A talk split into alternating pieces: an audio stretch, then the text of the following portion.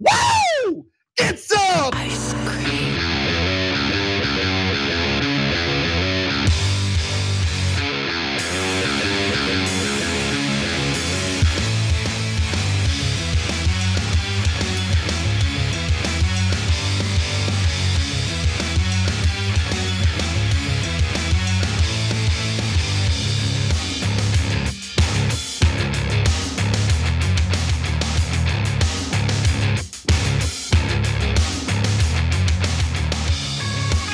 Up, everyone? Welcome to TYT. I'm your host, Ana Kasparian.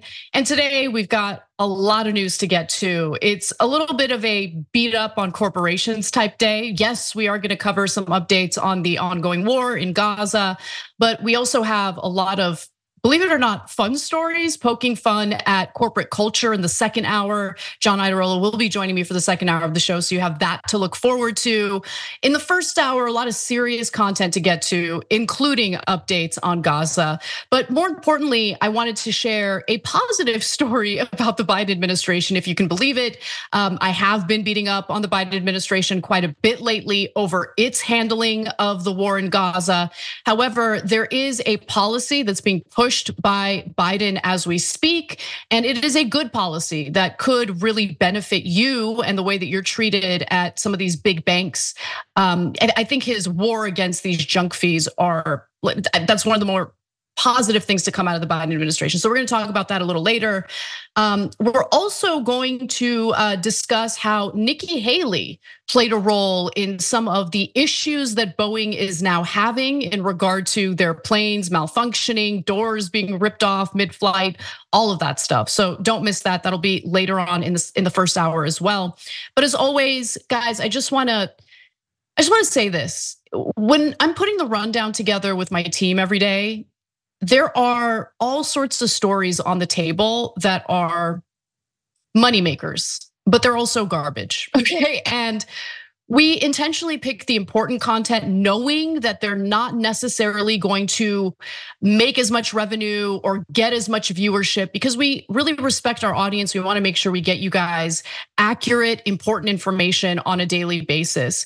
And so one way that you can support us for free is just by sharing the stream. If you're watching us online, you can like the stream, that also helps out. But if you have some, you know, sweet, sweet disposable income and you want to support us financially, you can do so by becoming a member. You get all sorts of perks that come along with membership, including members only content, which we do every day after the main show. We'll be having a bonus episode tonight as well. Uh, so please think about that if you can, if you are uh, ready and willing. And we always appreciate it because, as you all know, we like to be free from corporate influence. We like to be able to speak our minds, and we wouldn't be able to do that without our members. So special thanks to them and to everyone who supports the show.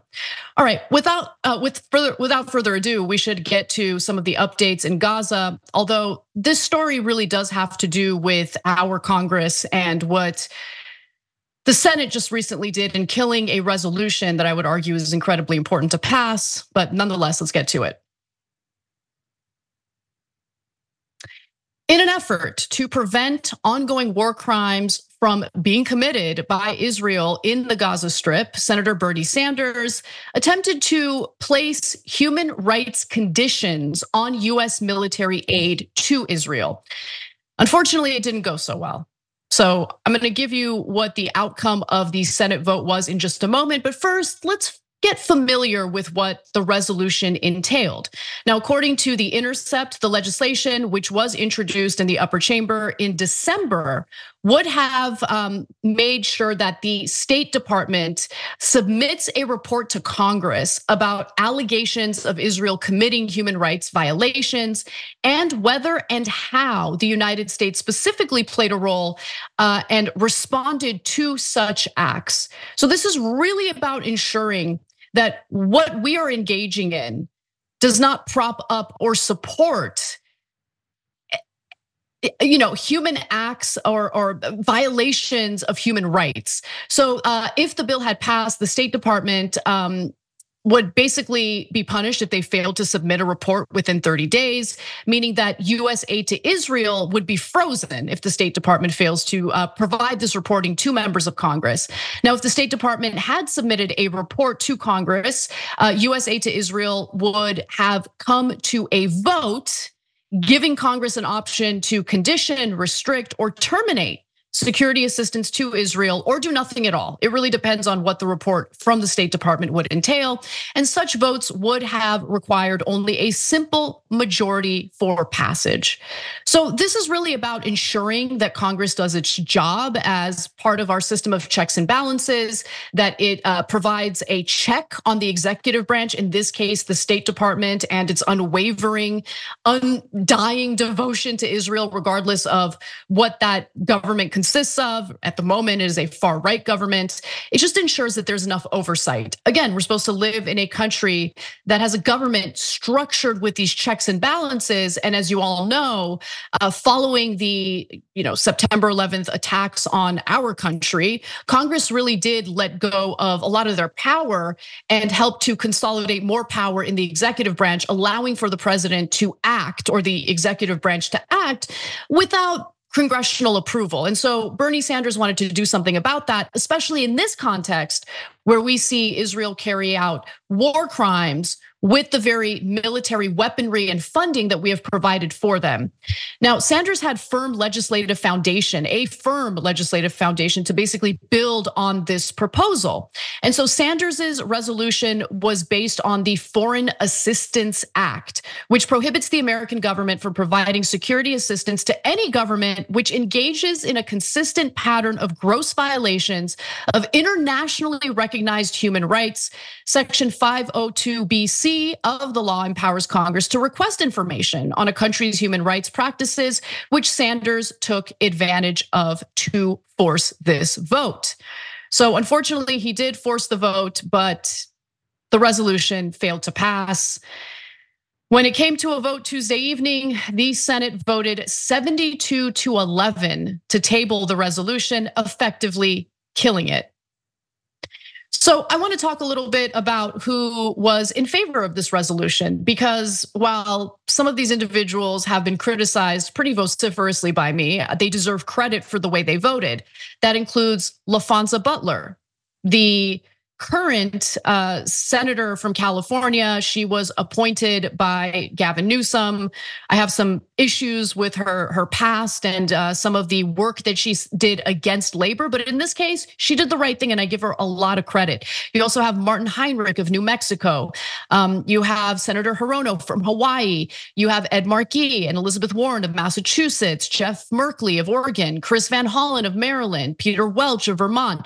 These are all incredibly courageous members of Congress, of the Senate, who were willing to vote in favor of a resolution that ensured more accountability, not just for our State Department, but for the countries that we are providing military aid to. Um, now, Rand Paul was the only Republican to vote against tabling the resolution, and he deserves some credit in that regard as well. Van Hollen told The Intercept that it's important for the Senate to get the information required by the proposed report. That's important for transparency, and I think taxpayers have a right to know how their funds are being used. And I completely agree with him on that. Uh, at the end of the day, do I think that Congress overall is going to vote against providing the military aid to Israel? Probably not. But we do deserve to understand, the American people deserve to understand exactly how that aid is being utilized by the countries, in this case, Israel, uh, that we're providing that aid to. But let's get to the Democrats who actually voted against this resolution and their excuses for doing so. Because in quote after quote, you'll notice that they'll say things like, yeah, you know, we do have some issues with how Israel is carrying out this war, but we're going to give you a really weak sauce excuse for why we voted against this resolution. So, Senator Chris Murphy is one example. Um, he has a record of scrutinizing human rights abuses by US allies, but he voted against the resolution saying he supports Israel's right to defend itself and that he has deep reservations about the way it has conducted its campaign, but he doesn't support measures potentially designed to cut off funding for Israel. The resolution, he said, is a vehicle toward completely cutting off aid to Israel. I don't think that's the right move for Congress at this time. Now, It doesn't have to be if Israel was, you know, a little more careful in their military operations, if they uh, decided, you know what, maybe we don't level Gaza. Maybe we don't bomb every hospital. Maybe we don't bomb refugee camps. Uh, maybe we're a little more careful with the civilian lives uh, that we've been incredibly reckless and careless with so far. They wouldn't have to worry about the US pulling support uh, to Israel. But it's interesting to me because, in my opinion, Senator Murphy's statement there seems to accept the fact that Israel is carrying out war crimes they plan to continue carrying out war crimes. Thus, this resolution cannot pass because if it passes, there's some likelihood that the United States will uh, pull the military funding from Israel.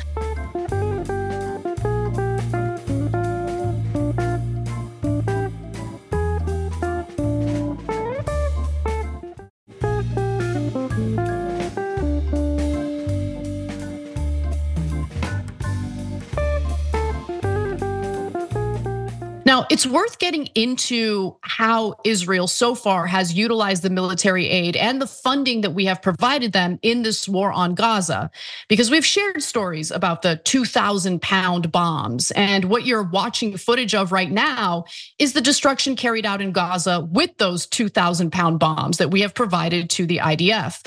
On December 30th, the Wall Street Journal reported that almost 70% of Gaza's homes, homes, have been severely damaged or completely destroyed. And just to give you a sense of how many homes we're talking about here, we're talking about more than 307,000 homes in total.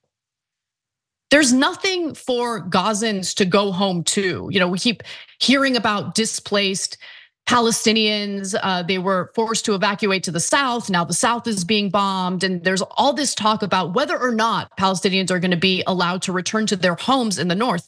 There are no homes in the north. You just saw the footage, you see the reporting, including reporting coming out of publications that have been incredibly favorable and complimentary to Israel um, in the past. But you can't ignore the images and the reports that we're seeing. You can't ignore the fact that at this point, 10,000 literal children have perished in this war. And uh, we should also talk about the fact that the bombing has damaged Byzantine churches and ancient mosques, factories and apartment buildings, shopping malls and luxury hotels, theaters and schools. Much of the water, electrical, communications, and healthcare infrastructure that made Gaza function is beyond repair. So when we have a discussion about war crimes, this is what we're talking about the leveling of Gaza, the destruction of their hospitals to a point where none of the hospitals at this point are functioning at 100% capacity. About three of them are barely functioning. And you combine that with the aerial bombardments and just the sheer number of Palestinians who haven't perished yet, but are suffering from severe wounds, from amputations, who do not have access to uh, appropriate medicine uh, to stay alive. All of this stuff plays a role in why the international community, with the exception of the United States and the UK, has deep concerns and deep problems with how Israel is carrying out this war. So there's more. The latest military operation um, carried out by the IDF was at and around the Al Nasser hospital in Khan Yunis. This is in southern Gaza.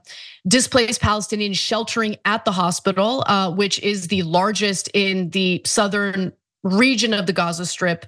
Um, you, you see patients now fleeing. There are videos all over the internet showing them uh, being displaced once again. About 7,000 people are believed to have been sheltering on the hospital grounds, according to the United Nations Humanitarian Office. That's what they said in their daily update on Wednesday, adding that an intensification of hostilities in the area was further obstructing access for patients and health workers. And uh, many displaced Palestinians in Gaza um, have, again, have already been relocated several times. They've been displaced. More than a million individuals we're talking about here in a already densely populated region of the world. They're being, you know, basically forced into an even smaller portion of the Gaza Strip seeking safety. But as several humanitarian aid organizations, as the UN has said, as the World Health Organization has said, there really is no safe place in the Gaza Strip. Even the areas that have been deemed safe by the IDF have been bombed, have uh, suffered these aerial bombardments and um, shelling by the IDF. And uh, the World Health Organization reported that Nasser treated 700 patients on Monday of this week, double its usual daily caseload, requiring some patients to be cared for on the floor. It noted Wednesday that only 15 out of Gaza's 36 hospitals were even partially functional. But guys, I mean, you look at footage from within those hospitals and to say that they're partially functional, and it's a structure that is still standing. To say that it's functional as you see all of these people suffering on the floor, children being amputated without any anesthesia, it's laughable to even say that they're partially functional. Uh, the Jordanian army also said that the Jordanian field hospital, which is near Nasser, had been severely damaged by Israeli fire in the area. It said a person working at the hospital had been wounded and would be airlifted to Jordan for treatment. So this is obviously increasing hostilities in the region. We're now hearing about Iran conducting airstrikes in three different countries, uh, including Pakistan, a nuclear power, uh, including in Syria and Iraq. Uh, they did an airstrike in Iraq just yesterday. So this is not only leading to a humanitarian crisis on the ground in Gaza, but it's also leading to an expanded regional war, which is absolutely terrifying, especially when you consider that Pakistan is unfortunately a nuclear power. But it's one thing to hear about the death, destruction, and sheer torture the Palestinians are facing in the Gaza Strip. It's another thing to actually see it. And there are some brave reporters who continue to work there, uh, providing footage, providing reports of what's happening on the ground, despite the fact that dozens of journalists have died in this war. More journalists have died in Gaza than in any other war over the last century, giving you a sense of just how brutal conditions are on the ground. And and uh, if you're having difficulty visualizing it, well, here's a report from Channel 4 News in the UK. Doctors fight to keep alive the victims of an Israeli airstrike in Rafah. A medic tries to comfort one young boy. The body of a small child wrapped in a shroud. A distraught father struggles to process his loss. This a snapshot of the pain being inflicted every night, every day. More than 10,000 children in Gaza have been killed in this war so far. How many more will die before it ends? And that is what some Americans and uh, 12 senators are arguing right now as we speak. Uh, how, how far is this gonna go? And are the American people and the American government comfortable with sending military aid, including those 2,000 pound bombs, to a government that has been so incredibly, incredibly reckless and careless with the lives of these Palestinian civilians? I can only speak for myself and people that I personally know who do not enjoy knowing that you know, it feels like we have blood on our hands as we sanction this war, as we allow this to continue to be carried out. And uh, it's unfortunate when you look at the Democratic voter base and you notice that upward of 80% of Democrats want a ceasefire. Yet the United States Senate, which at the moment is dominated by Democratic politicians, refuses to hear their own constituents out refuses to carry out the wishes of their own constituents. And I really do hope that there's a political price to pay for that. And finally, the World Food Program estimates that 93% of the Palestinian population in Gaza faces crisis levels of hunger. Disease is also spreading rapidly. The World Health Organization predicts that the death toll from sickness and starvation in coming months could eclipse the number of people who have already been killed so far in Gaza and that's more than 24,000 people. Now, back to the resolution that unfortunately failed in the Senate.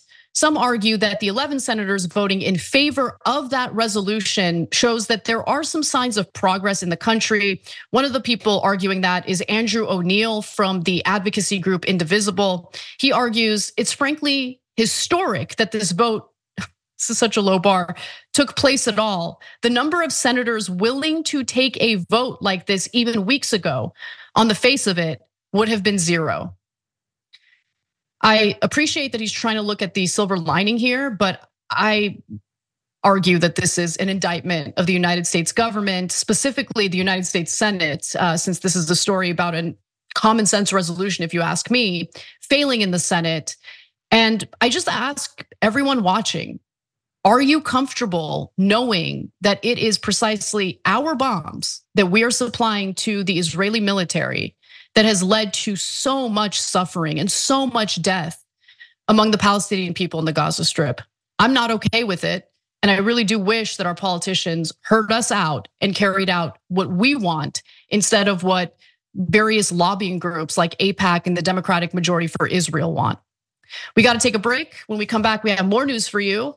Uh, we're going to switch gears and uh, possibly cover some positive news coming out of the Biden administration. So stick around. We'll be right back.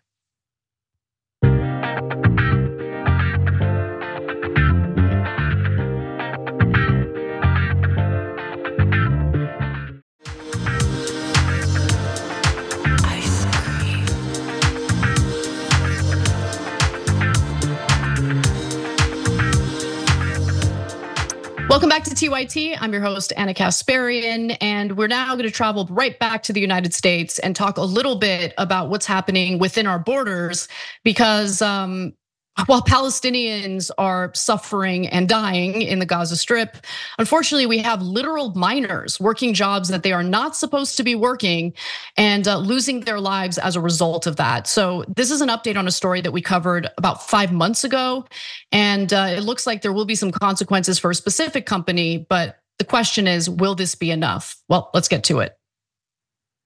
Duvan's uncle saying he put his hand on the machine and his whole body was pulled in, where he couldn't stop himself, and nobody could help him. Family members and the local coroner say Duvan was just 16. He was working at Mar-Jac Poultry in Hattiesburg. Police confirm his body was found trapped in a conveyor belt.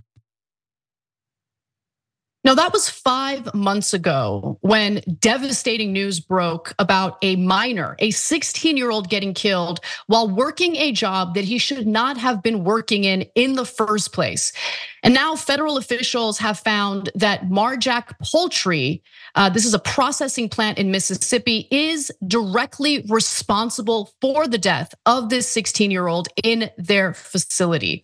Now, as a reminder of what happened back in July of 2023, Duvan Perez, the 16 year old worker, was cleaning a deboning area or cleaning within a deboning area of the Hattiesburg plant when his hand unfortunately got cut or caught and his body got pulled into this machinery.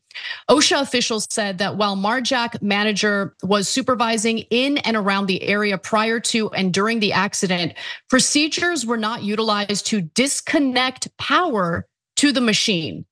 Now, obviously, there was an investigation into this, and what the federal investigators found was that the facility had failed to follow proper lockout slash tag out procedures, which safeguard employees from an unexpected energization or startup of machines and equipment. So lockout tag out procedures were not utilized to disconnect the power to the machine, and uh, the lockout tag out device was not used to prevent the machine from unintentionally starting during the cleaning, OSHA said. Now, again, I just really want to reiterate we should keep in mind that this was a 16 year old who should not have been allowed to work at that factory under federal laws.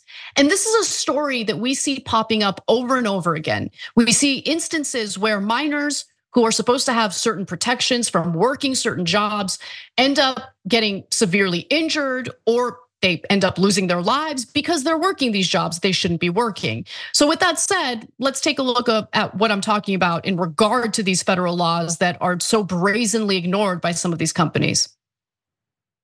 The company says it relies on staffing agencies and was unaware a minor was working at the facility, adding Mar-Jac MS would never knowingly put any employee, and certainly not a minor, in harm's way. But it appears at this point in the investigation that this individual's age and identity were misrepresented on the paperwork. Under U.S. law, no one under the age of 18 is allowed to work dangerous jobs in meat processing plants. A recent Labor Department investigation found more than 100 children cleaning slaughterhouse floors in the Midwest overnight.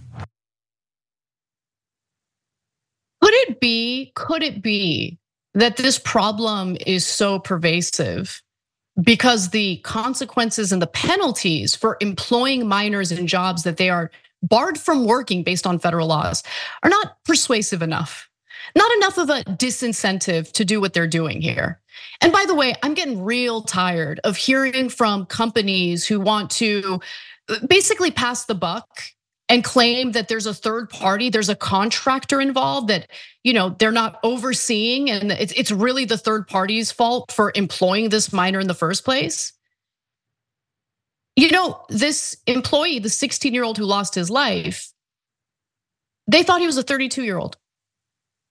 Did that kid look like a 32 year old man? Come on, come on. We know what's going on here. Now, the Fair Labor Standards Act uh, specifically lists sanitation of meat and poultry plant equipment as hazardous activity that's off limits to underage workers. And look, we don't know exactly when Perez, uh, who immigrated from Guatemala to Mississippi uh, six years ago, started working at this poultry plant, but he was hired by a third party staffing agency using a false identity of a 32 year old man. But again, I mean, if that 16 year old went to a bouncer at a club and tried to get into a 21 and older club, do you think the bouncer would let him in? So why is it that a literal corporation that's supposed to have safeguards in place was unable to determine that the 16-year-old wasn't actually a 32-year-old? And luckily in this case, OSHA wasn't really buying that ridiculous argument, uh, which is why they have decided to implement um, some penalties here. But again, I don't think the penalties are enough. Someone literally lost their life. And they lost their life because of the fact that the company seemed to have no problem employing someone who appeared to be underage, working in this, you know, position that he should not have been working in. Now, um, OSHA Regional Administrator Kirk Petermeyer said in a statement just yesterday, following the fatal incident in May of 2021, this is a completely separate incident, by the way, and it's important for you to know about. Mar-Jac Poultry should have enforced strict safety standards in its facility. Only about two years later, nothing has changed, and the company continues to treat employee safety as an afterthought, putting its workers at risk. No worker should be placed in a preventable, dangerous situation, let alone a child. So, what he's referencing there was an incident where another worker, in this case, an adult, ended up losing their life in 2021 after the worker's shirt sleeve got caught in a different machine. So it pulled him in and killed him, much like what happened to uh, the 16 year old who lost his life two years later. And I bring that up because after that incident, they were supposed to take action to implement certain safeguards to ensure that their workers were safe. In this case, that their adult workers who are allowed to work these positions are safe. And they did nothing, nothing changed. So, um, including Perez's death, the 16 year old's death, the company has had three uh, deaths and one amputation just in the past three years. OSHA previously cited them in 2020 and 2021 for four safety violations in three separate incidents, totaling $52,355 in initial penalties.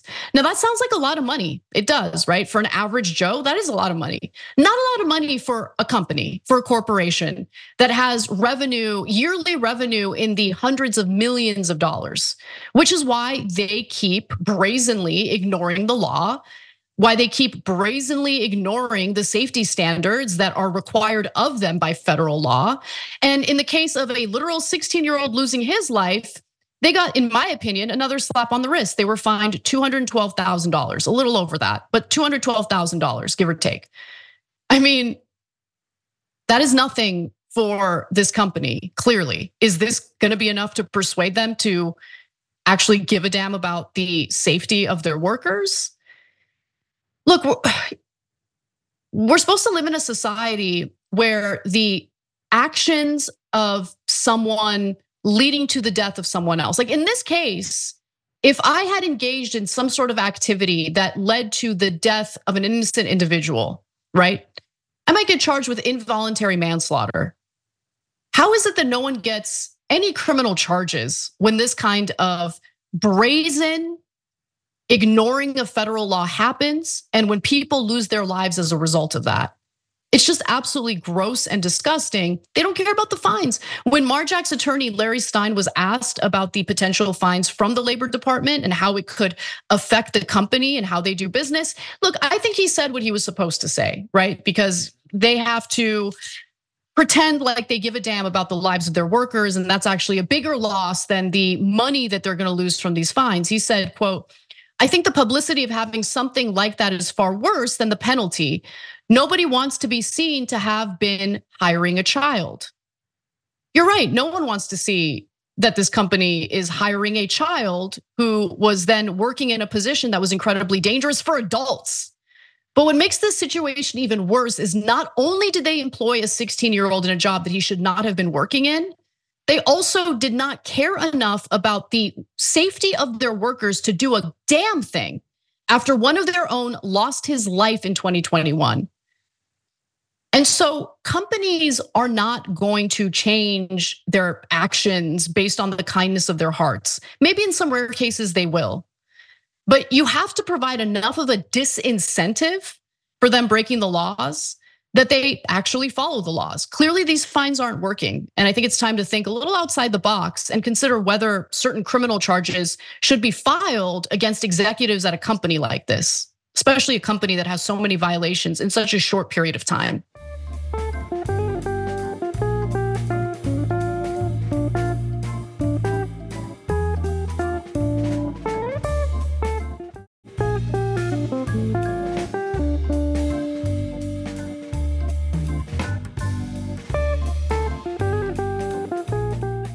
All right, well, that story was dark to say the least. Uh, but let's move on to a little bit of positive news because while I have no problem tearing Biden apart, especially with his handling of the war in Gaza, uh, I do want to give him credit for how he's been pretty ferociously tackling junk fees. So let's get right to it.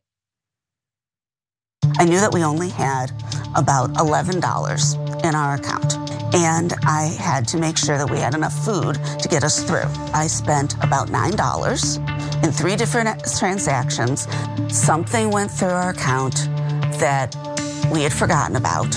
And so our account was already in overdraft. We were charged $30 each overdraft. We didn't have much money to begin with in the account, and I was being so careful. And yet we got socked with almost $100 in overdraft fees. House Republicans are absolutely ripping the Biden administration for their plan to protect Americans from greedy banks looking to profit by charging exorbitant overdraft fees. Now, the move is also pissing off banks who happen to be the top donors for the very politicians crying out about these proposals. Now, this is sure to spark a massive fight between the White House and financial giants, and I love to see it. This is one of the rare areas where I think the Biden administration deserves a lot of credit. So let's talk about their proposal and what this could do to actually make your life better as you bank with some of these big banks across the country. Under the new new draft rules unveiled by the Consumer Financial Protection Bureau, my favorite government agency, banks would be subject to tough credit card like regulations on their overdraft programs.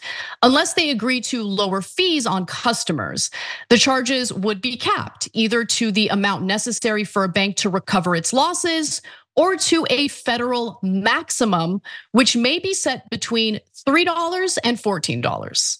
Now, if you're unfamiliar with overdraft fees, I don't know how you could be as an adult. I feel like every adult in this country has suffered from an overdraft fee at least once, but it is worth getting into how they work uh, to really understand how unjust they are. So basically, if a consumer spends more money than they have, eh, if they use their checking account to buy something, and let's say they've got $10 left in their checking account and they buy something that's $10.15 uh, 15 cents, well, that 15 cents means that they have charged more than what they have in their funds. And so the bank will tack on an overdraft fee, in some cases as high as 35 bucks. Now, think about how unjust that is, right? When you think about the easy access to cheap credit that Americans have had for such a long time, the idea that they should, you know, see this as like, oh, it's kind of like a credit card, right? You have fees just like a credit card. No, this is actually totally different and it's far more exorbitant, it's far more expensive than simply buying items on a credit card. Now, the fees historically have fallen the hardest on poor Americans while enriching major banks.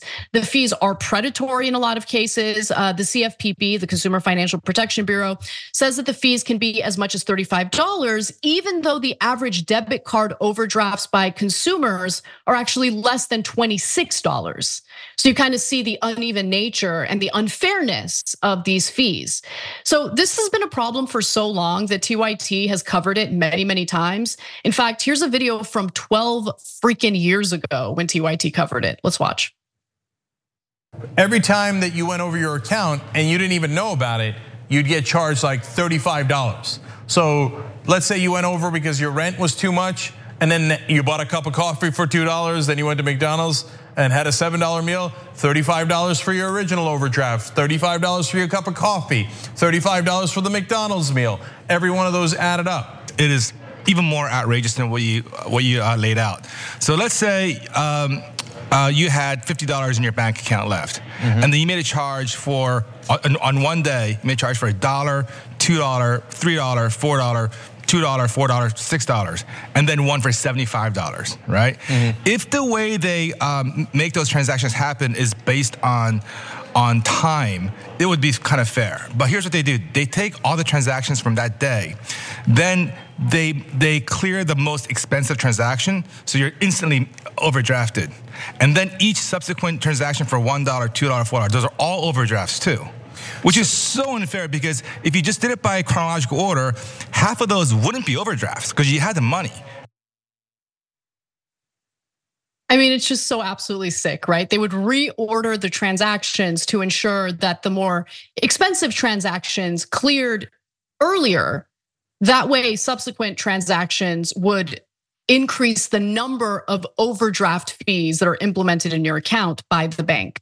And this really did harm a lot of Americans and ended up being a major profitable element of the business model for these banks. So, for instance, in 2022, overdraft charges generated nearly $9 billion in revenue for the industry. And that's according to data furnished this week by the Consumer Financial Protection Bureau, which has repeatedly punished banks for imposing excessive penalties to boost their profits. And look, there has been some action already taken against banks for implementing these overdraft fees in ways that are just believe it or not, even shadier than what you've just learned about. For instance, as part of a roughly $4 billion settlement with Wells Fargo in 2022, the Bureau found the company's overdraft practices to be illegal, alleging that the bank charged customers even in cases when customers had enough money in their accounts. The Treasury Department, meanwhile, fined Bank of America last July for imposing overdraft fees multiple times on a single transaction. And top CFPB officials say the regulations, which would only apply to the largest banks, can still save consumers about $3.5 billion annually in fees. So that is what the Biden administration, or I should say the Consumer Financial Protection Bureau under the Biden administration, is trying to do for the American people. They're trying to save you $3.5 billion annually in these like junk overdraft fees. But big banks are big mad. Some industry lobbyists are expecting to sue the agency if they issue any final rules, potentially denying relief to Americans who have clamored for the Consumer Financial Protection Bureau to finally do something about this.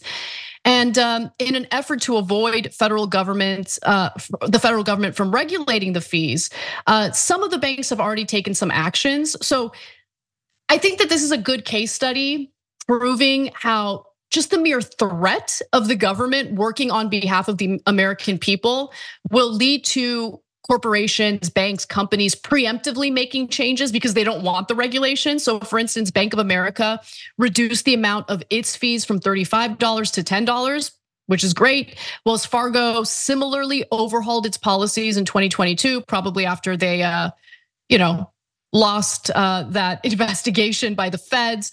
Uh, they joined some banks in instituting a grace period in which a customer can make their account whole before any fee is incurred.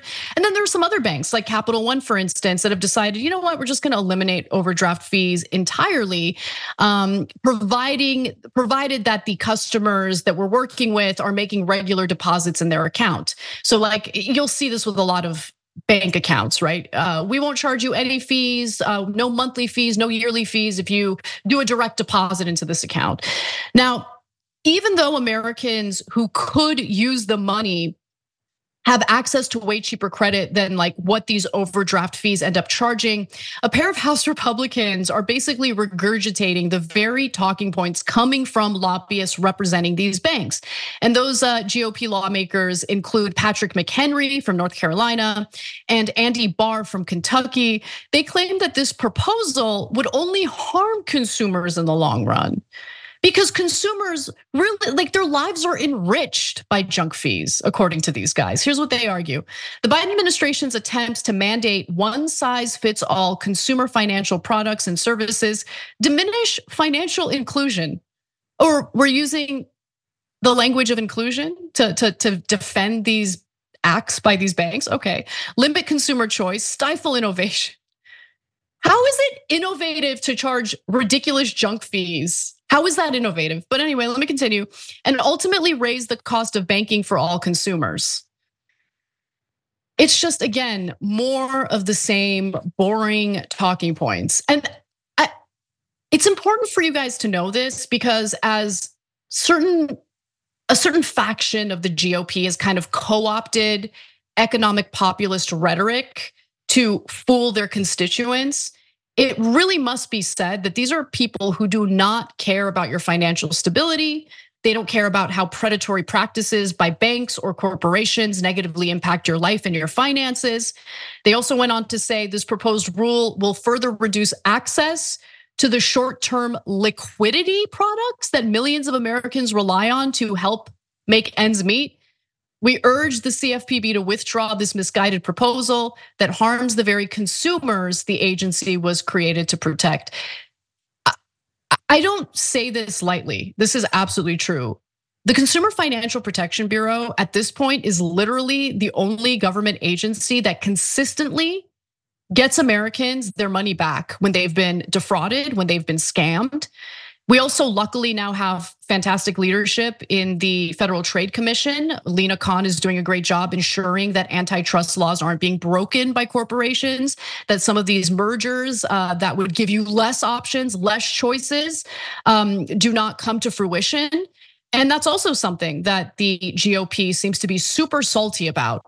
So while on one hand, they claim that they want to protect your options, make no mistake about it.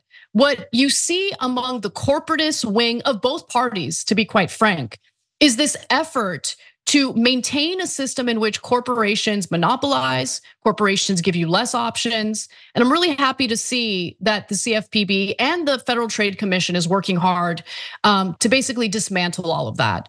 So, good news coming out of the Biden administration.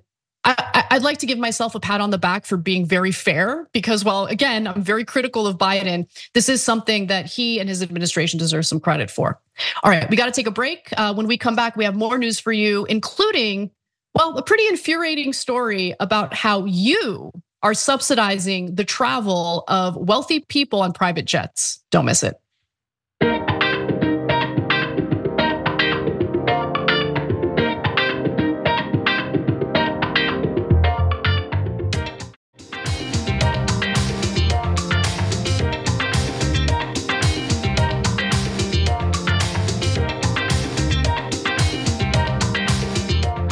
To TYT. I'm your host, Ana Kasparian, and uh, we covered some corporate related stories in the show so far. a lot of it really does upset me, but this next one really is a doozy, something that I hadn't even considered in regard to those who like to travel on private jets. So let's talk about the details. All of us economy flyers out there are apparently subsidizing high rollers who like to get around on private jets. You probably didn't know that, did you? But that's absolutely the case. Believe it or not, private travel has actually surged in the United States. Private jets make up one out of every six flights handled by the Federal Aviation Administration's air traffic controllers. Now, that, that's an agency that needs to get paid. They need resources in order to function, and our taxes help to fund their operations. The only problem is the way that those funds and the way that those taxes are collected is incredibly unfair to ordinary Americans who are footing the vast majority of the bill. Now, the Institute for Policy Studies and Patriotic Millionaires put out a new report that shows that private jet travelers pay just 2% of the taxes used to fund the FAA. 2%. That's it, just 2%. The rest comes from us. So, how? Commercial flyers must pay a tax on every ticket equivalent to 7.5% uh, of the fare price. But private flyers only pay a jet fuel tax. And while commercial plane tickets have increased in price in recent years, jet fuel costs have remained steady the report found, meaning that commercial travelers are ponying up an increasing portion of the taxes, which is infuriating. How is this not infuriating? And it gets even more infuriating once you realize how much those taxes were cut further through the CARES Act under the Biden administration. Now, let's break this down into specific numbers because once you do that, you'll realize that the reality of this whole unfair situation is even more infuriating. So, jet fuel taxes made up $186 million of the more than 8 billion dollars, billion with a B in tax revenue that was allocated to the AATF in fiscal year 2021, or about 2% of the fund's total taxed revenue, the report read. Meanwhile, more than half of the AATF's uh, tax revenue, $5.32 billion, came from passenger taxes, meaning the taxes ordinary people like you or I pay when we buy a ticket to fly anywhere. So it gets even worse than that. Private jets also use almost 3,000 of the country's smaller airports that aren't used by any commercial airlines, but are indeed funded in part by the FAA. So, in other words, taxpayers are subsidizing the infrastructure um, that commercial flyers don't use because again, these are uh, airports that commercial planes do not operate out of. The funds the FAA sends to these airports, known as general aviation airports, are uh, generated in large part from the taxes that commercial travelers are paying every time that they buy a ticket to travel. And uh, we're also subsidizing and paying for the pollution that these private jets put out into the environment. Uh, private jets emit up to 14 times more climate warming pollution per passenger than commercial planes. And that's according to uh, the NGO known as Transport and Environment. They did a report of their own in 2021, and that's what they found. The IPE and Patriotic Millionaires recommend that the government double the federal jet fuel tax from 0.219 per gallon uh, cents per gallon to 0.438 cents per gallon to discourage short flights, discourage flying, and fund sustainable or sustainability efforts. And the report estimated that Elon Musk, who with 171 flights was the most active private flyer in the United States last year, would have paid nearly $97,000, honestly, chump change for him, in federal jet fuel taxes on the approximately 221,358 gallons of jet fuel he consumed in 2022 under the proposed higher tax. And what I find so amazing is that when it comes to people like Elon Musk, when it comes to some of the wealthier individuals, the billionaires in this country, they love to like attack Joe Biden as some sort of like Marxist, like he's a socialist and he's really hurting big business and he's really uh, this high tax, high regulation guy. When in reality, the first thing Biden did as president of the United States back in 2021 was the CARES Act. And the CARES Act included a lot of goodies, a lot of provisions for the rich and the famous, namely tax cuts that impact those who like to travel on private jets. And if you want to know what I'm talking about, this is what I mean. The CARES Act suspended the 7.5% federal excise tax on private jet flights for the rest of this year, but there was a loophole no expiration date for those flights. So you could buy the flights now and take them years from now. Private jet companies are launching uh, big bulk jet cards that don't expire for four years or even longer. NetJets, Magellan, Jets.com, lots of others racking up big sales right now with cards of up to 100 hours that are tax free. So if you bought 100 hours on a G450 from Magellan for 1.2 million, you would save $94,000 on taxes. And by the way, you don't have to take the flight until 2024. Now, some companies like Sentient or Fly Exclusive don't even have any expiration date. So you can take these flights anytime until the funds run out. I mean,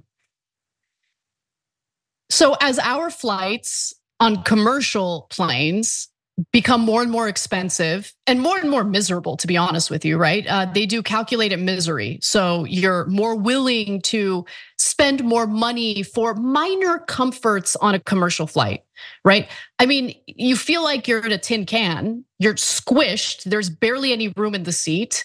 And they find new fees and new ways. Basically, the, the travel has become far more expensive for ordinary people. At the same time, they're footing the bill for the FAA through the taxes that they pay for every single ticket that they buy for these flights.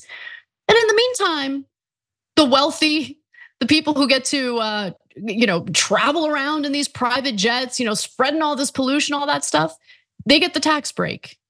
They get to experience the benefits of our tax money, uh, basically making it easier and, and better for them to travel while our experience becomes far worse year after year.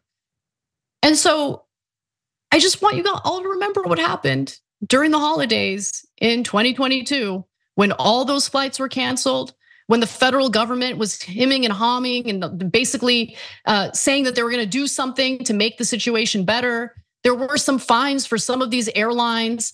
But look, at the end of the day, I, I don't begrudge people who are well to do. Okay, I don't begrudge people for wanting nice things. I don't want to feed into hatred of any group of people, including those who have been successful financially. I just think that they should pay their fair share. I think it's unfair for ordinary working Americans who year after year are getting crushed by all sorts of things, whether it be higher taxes, inflation, all that stuff. I'm tired of them being the ones who fund everything in this country while the richest people who could certainly afford to pay a higher percentage of their income toward taxes basically get away with paying far less. Whether we're talking about corporations or whether we're talking about you know individual wealthy travelers who travel on private jets it's just an unfair system. This country is overwhelmingly funded by the middle class in america by working americans. And i'm so sick of them getting screwed over. So while on one hand i give biden credit for wanting to do something to tackle junk fees that are charged by corporations and banks I do want to call him out for this tax break for private jet travel, travelers in the CARES Act. Get it together. It's not right for ordinary Americans to foot the bill for the fancy travel of billionaires. All right, we got to take a break. When we come back, John Iadarola will join me for the second hour. A lot of fun stories in the second hour today, so don't miss it.